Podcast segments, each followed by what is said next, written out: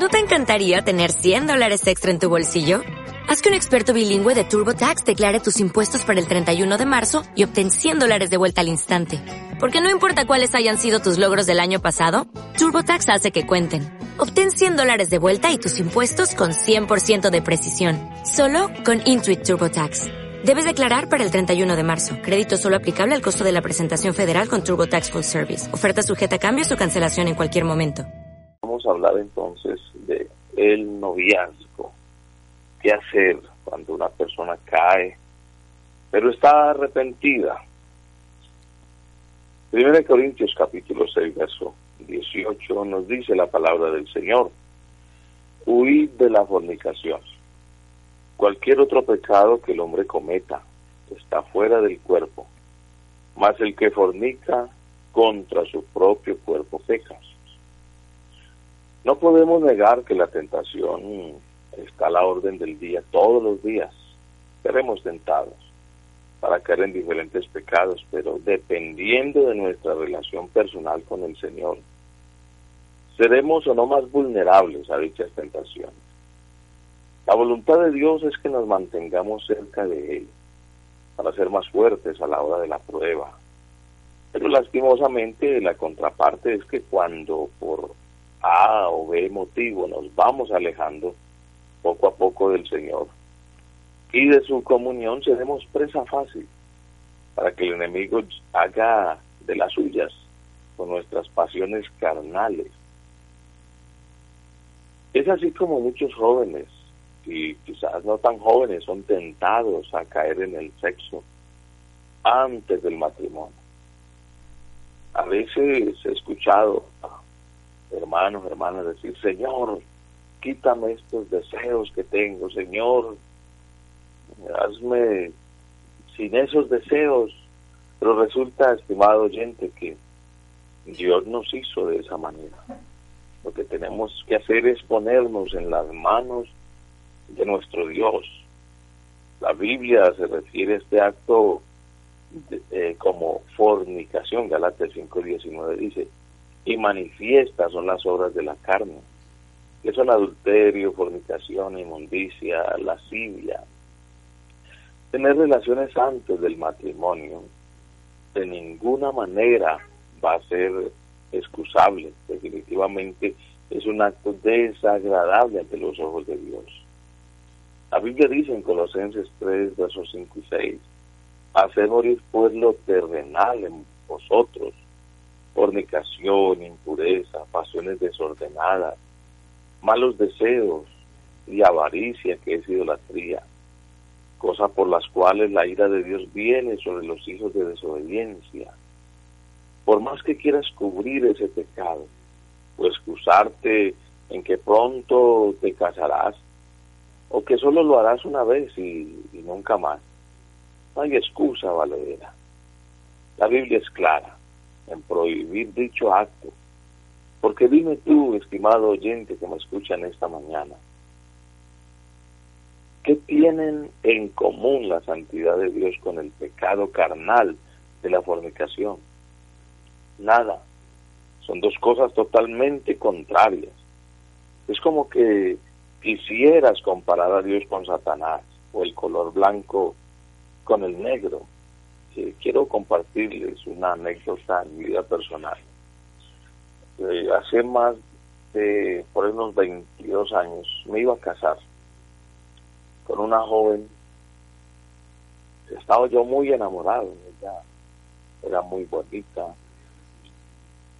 Y un día ella me invitó caer en comunicación. Él dijo que, que lo hiciéramos.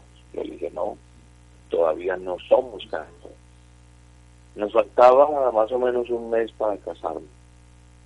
Y ella me dice, no, pero ya falta un mes, ya prácticamente casi que estamos casados. Me dijo de esa manera. Yo le dije, no, hasta que no estemos casados no va a pasar absolutamente nada.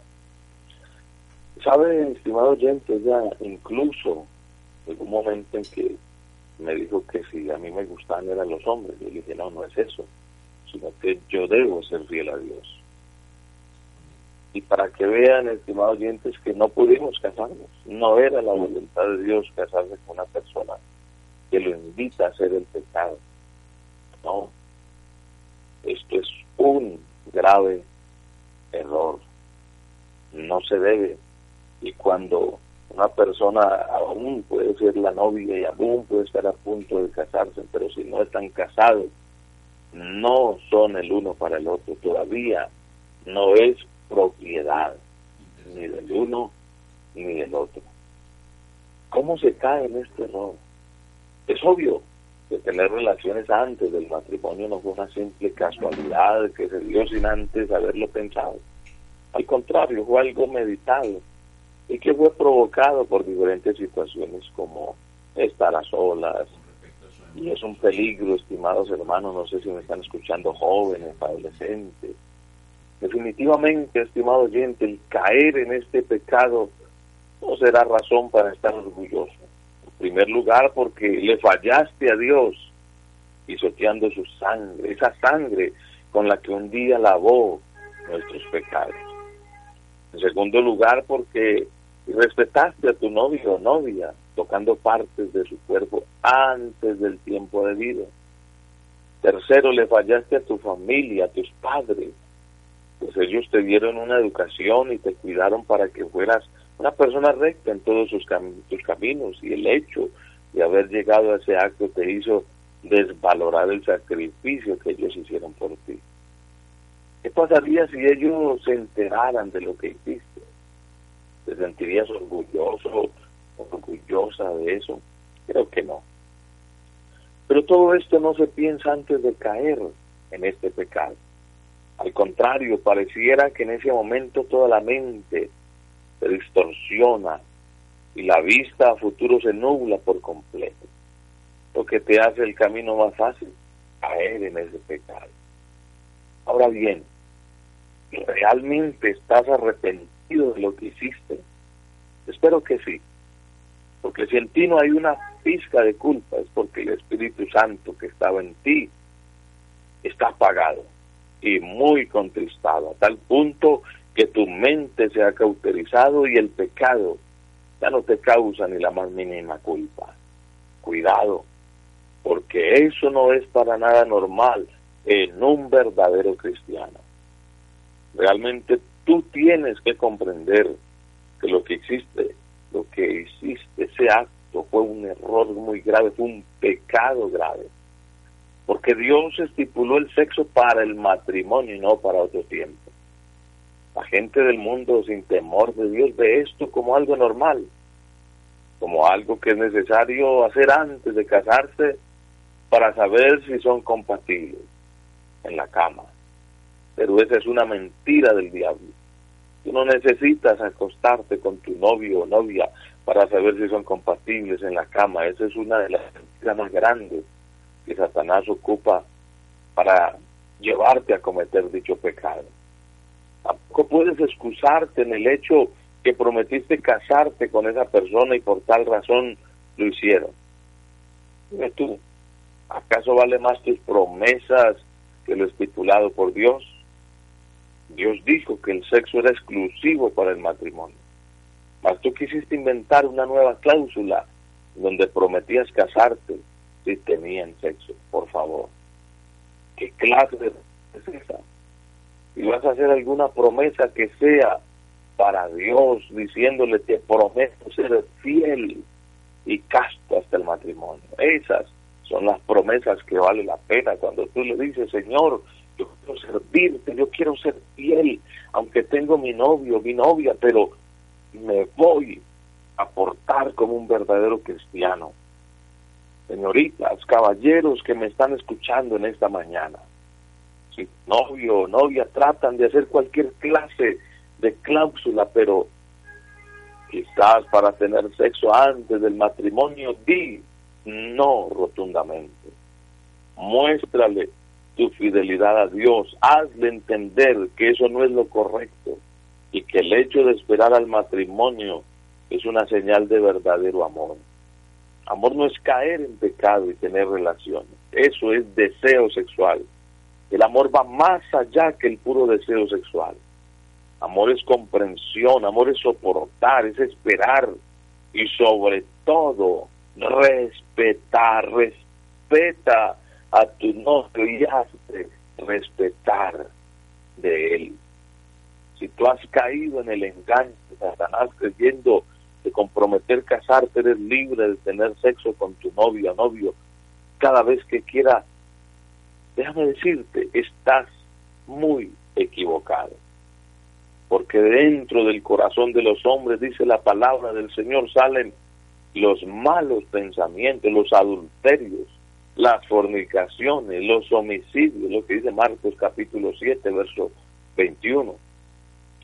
El pecado lo que hace es provocar vergüenza, te hace sentir sucio e indigno de la presencia de Dios. El pecado te roba autoridad y te hunde poco a poco.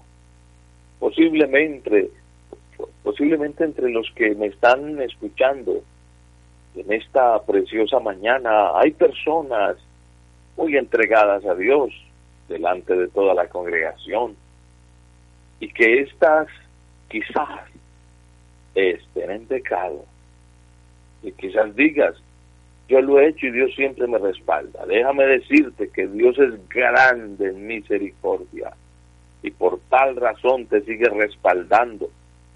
Él está esperando que te arrepientas antes que sea demasiado tarde. Si hasta Él te ha respaldado de esa manera, a pesar de tu pecado, cuánto más te respaldaría si tu vida fuera una vida santa, consagrada y entregada totalmente a Dios. Si realmente amas a Dios, medita sobre lo que dice Apocalipsis 2.21. Le he dado tiempo para que se arrepienta, pero no quiere arrepentirse de su fornicación.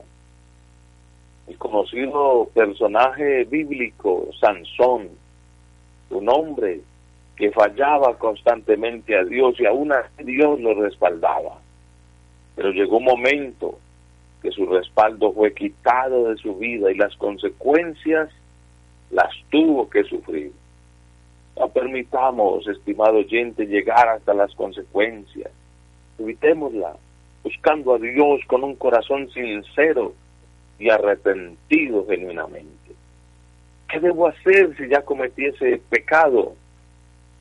Lo ideal sería no caer en este error, en este pecado. Por tal razón, a las personas que todavía no han caído en este pecado, a ella les digo, por favor, no lo hagas, pues terminarás destrozado y arrepentido de, hacer, de haberlo hecho. Espera hasta el matrimonio. Dios te ha de bendecir más si esperas. Solamente mantente limpio, mantente puro, espera. Ahora, las personas que lastimosamente cayeron en este pecado, les quiero decir con sinceridad, de corazón, ¿qué es lo que tienen que hacer? Primero, arrepiéntete de este pecado, pero con un arrepentimiento genuino. Dios que conoce tu corazón a perfección y las intenciones que hay en él, Sabrás si tu arrepentimiento es genuino o solo de labios.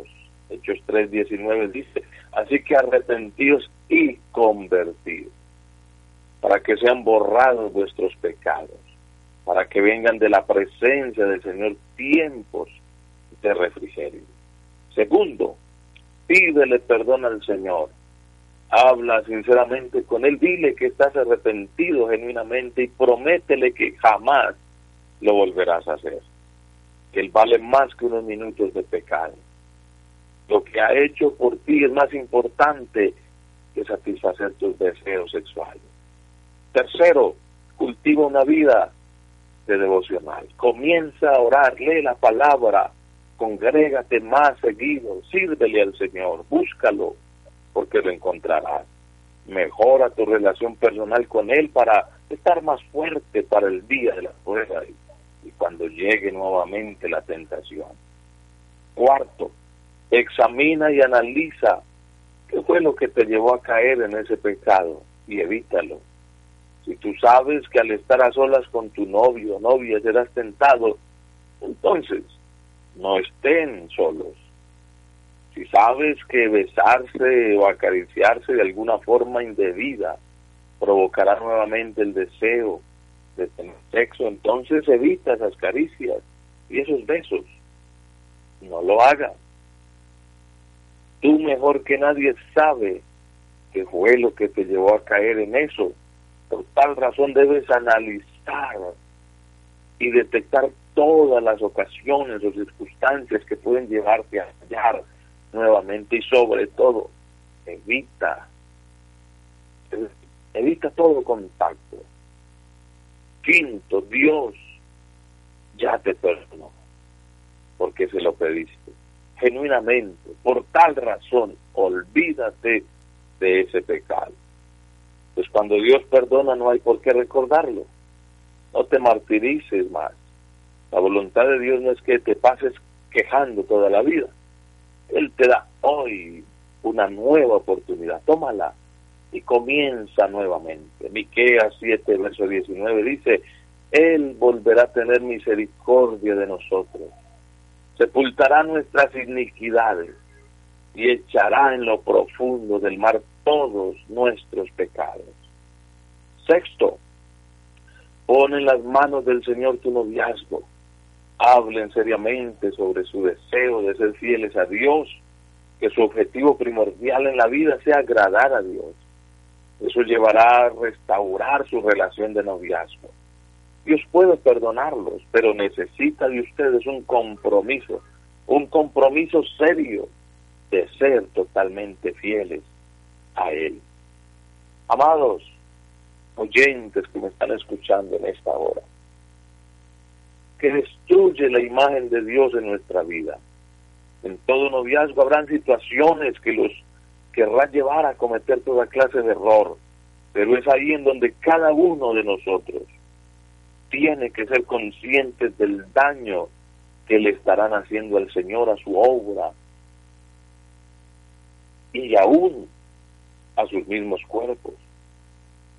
Respétense y vivan cada día de su existir con el objetivo de agradar a Dios. El sexo puede esperar para el matrimonio, donde será bendecido y avalado por Dios.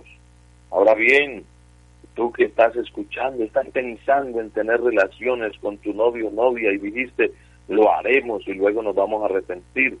Quiero decirte que en esta hora Dios me dice que te diga, detente, eso que vas a hacer no es lo que yo quiero para ti. Y las consecuencias de dicho acto pueden ser muy duras para ti, no lo hagas. Espera, porque yo te bendeciré aún más. Solo sé fiel a mí, dice el Señor. Santiago 4:17, y al que sabe hacer lo bueno y no lo hace, le es pecado.